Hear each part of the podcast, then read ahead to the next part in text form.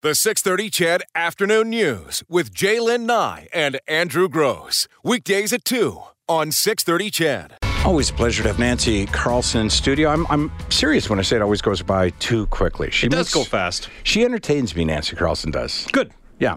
As she should. Yeah, absolutely. Um, We so are in the entertainment business, I guess, right? I suppose is that what this is? Well, we're in the news information, News, and information, entertainment, yeah. business, right? So, speaking of that, I've got some. Uh, I've got a story in front of me, uh, too. In fact, that would incorporate all of those, and I'm just so excited that it happens to be you here today with your Eastern roots that this might uh, hit home for you. So, let's go with the easy one first. Um, now, you'll recall that week ago, a couple of weeks ago um, the city had announced, or the EEDC had announced, Edmonton Economic Development Corporation, that they'd put a lot of thought and study into a uh, a word mark for Edmonton, Right. And they had come up with Edmonton. Edmonton, which brilliant, to be honest with you. So I don't know. So don't take this to be fact. That whatever uh, consultation group uh, came up with Edmonton, then moved on to Toronto. Uh, but it seems possible to me, or at least plausible. I, I did see this, and I, I have a feeling I know exactly what you're talking about, but continue. Well, it's the new mascot for the CN Tower. Unbelievable. Now, I want you to think about uh, any mascot you've ever seen. So, for example, we mentioned a moment ago, and I'm not saying this is the best mascot ever by any stretch of the imagination, but uh, for the Comedy Festival, our mascots are crickets. Now, the reason they're crickets, and it was ATB's idea, but I, I got behind it, is that when comedy doesn't work, you hear crickets. So, crickets represent comedy in, Right. a, in a way. No, yeah, no, and Sure. I totally get that. But Now, what we didn't do is, Yes. as mascots, is dress up uh, two big furry comedians.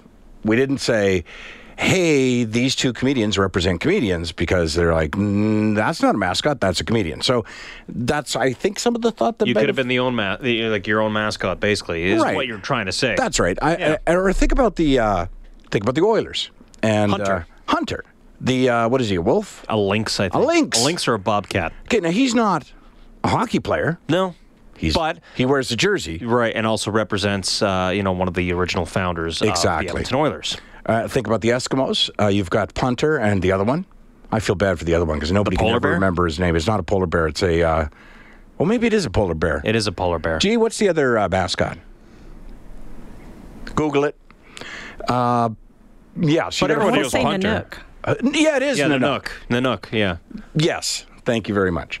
But again, not a football player. So going back to Toronto again. So Toronto has uh, announced their new mascot for the CN Tower, and what it is is a CN Tower. That's it? Yep. Just a CN tower with a face on it. If it even has a face. I actually didn't really notice much of a face. Might have been buried in there Yeah, somewhere. I didn't see one either. Now that you No, it's it. just quite. It's just somebody dressed up as a small CN tower. walking around the CN Tower. Mm-hmm. So it's sort of like Essentially, yeah, their their mascot. It, it is what it is. Their mascot's just a radio tower. that's true. That's terrible. It it is. like, it why is. can't you do something else? I like, have- which marketing team Right. put that together and says, "Well, you know what? Like, we're gonna."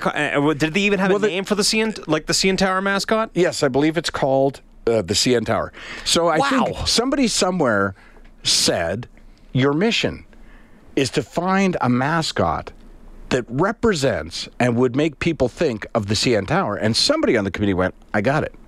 The CN Tower. Now, do you think that, let's just say you are uh, the big marketing director, Mm-hmm. okay, and I'm one of your, I don't know if you want to say one of your underlings, if you will, and you say, look, we need something, a mascot for the CN Tower, we need something, a mascot for so and so.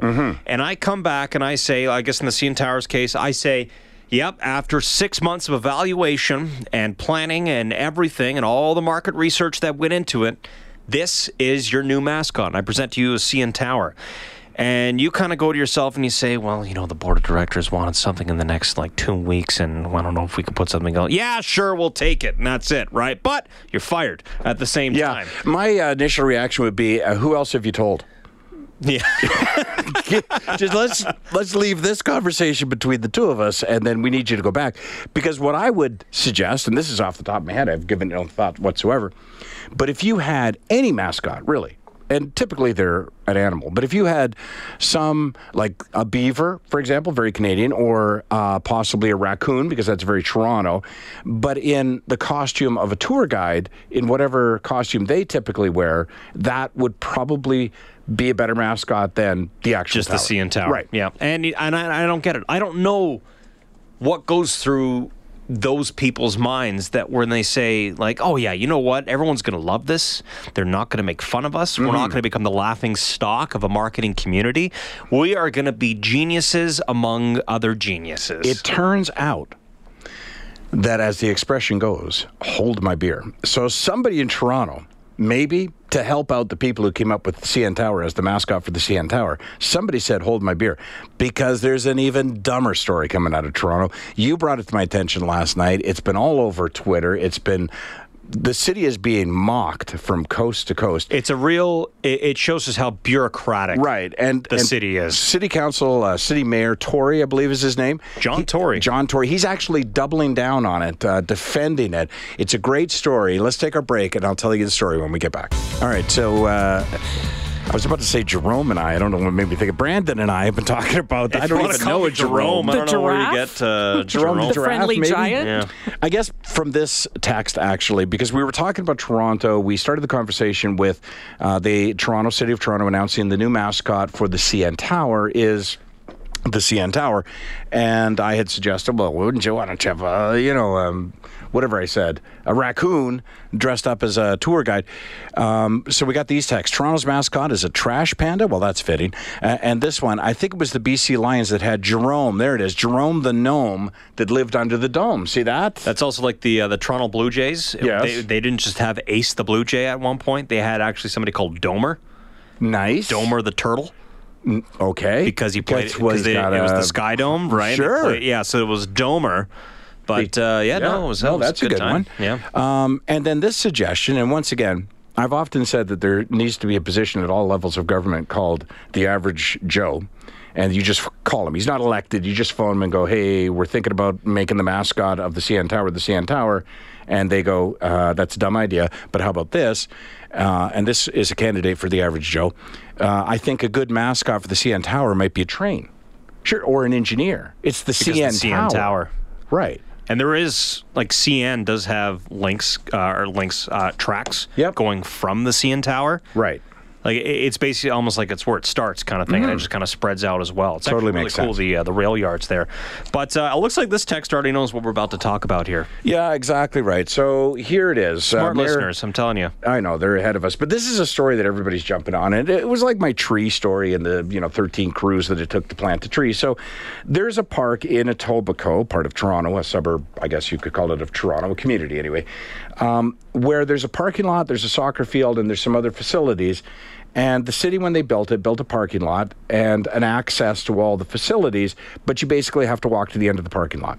So what people have started, had started doing, was they were cutting across a small ravine, um, and and you know, sort of just picture eight feet of Not hill. even. yeah, like not, not, even eight feet of hill. Right. So it got slippery because there's a lot of traffic on it.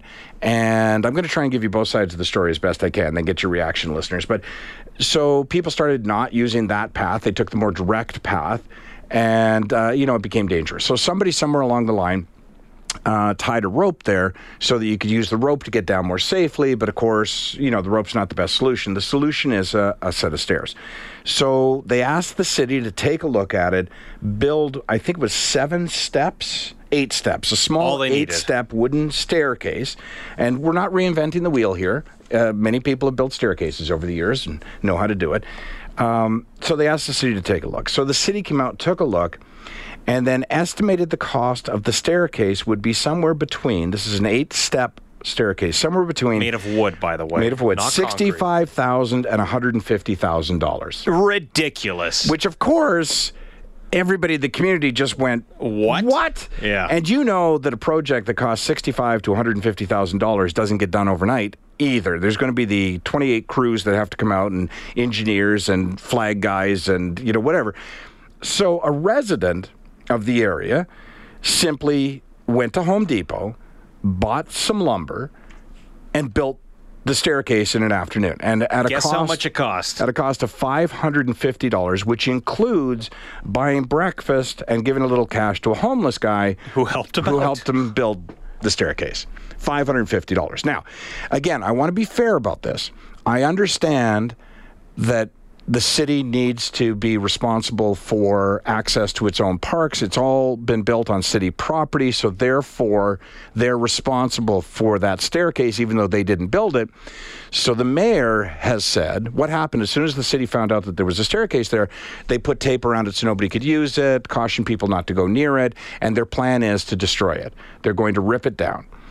And I would just remind you that previously I told you there used to be a rope there. So the city didn't know about the rope, so therefore nothing happened to the rope. But that's how people got down and had been getting down for a long time using a rope. This guy built something better than a rope.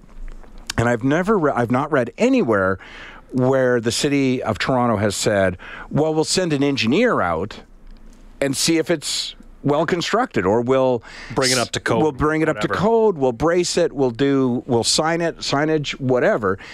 And this, but the city has said, well, look, we did give you access to the park. It's just not the access you want, which again is not reasonable in my mind because what you're saying is you told the citizens how they should get to the park, but traffic told you how they are getting to the park. You have to listen to the citizens. They're getting out of the car and they're going here down this ravine because it's the most direct route.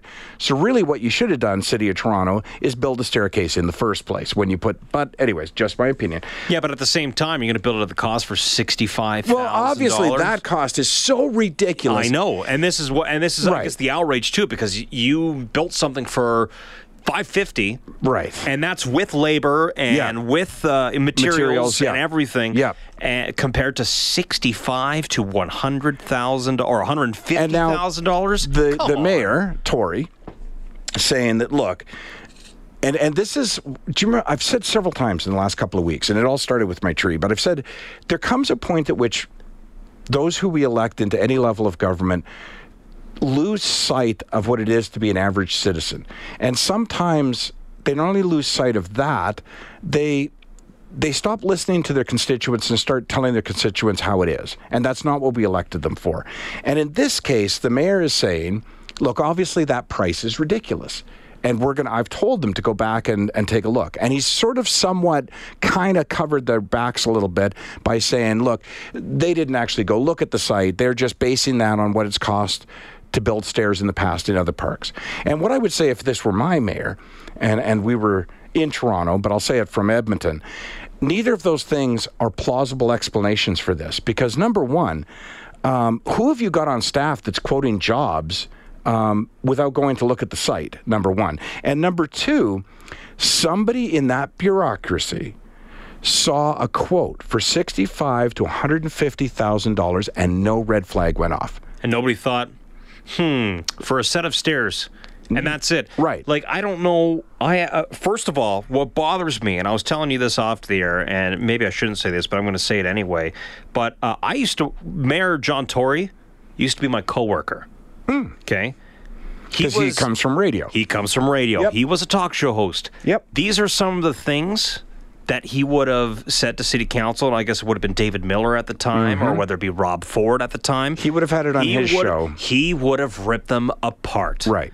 And now that it's on, you know, that, that it's in his court, now he's like defending it. Right. Come on, 65 to 150 I know, grand. and that's what I mean. Like, uh, That's the epitome of going from listening to your constituents and talking to your constituents. As a radio host, as you just said, he would have used this as a topic as we are doing today. He would have ridiculed the city, but now he feels the responsibility to defend a dumb thing, right? And, and so and, and no, nothing is perfect.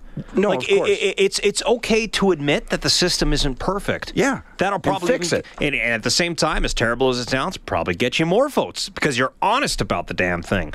But if you're going to go around and say, well, you know, sixty-five thousand dollars to one hundred fifty thousand dollars for a wooden flight of stairs that may or may not be between seven and ten right. steps. I mean, seriously. come on. Uh, now you'll recall when Bryan Anderson was in and we were talking about Matri, and he was saying that we all have to embrace the city of Edmonton as our own city. We have to take initiative. Well, and I know that this is a different city, and and I, you know I can't quote Different Brian rule. I Anderson mean, and hold it up to to Right. Tory, uh, but that's exactly what this guy did.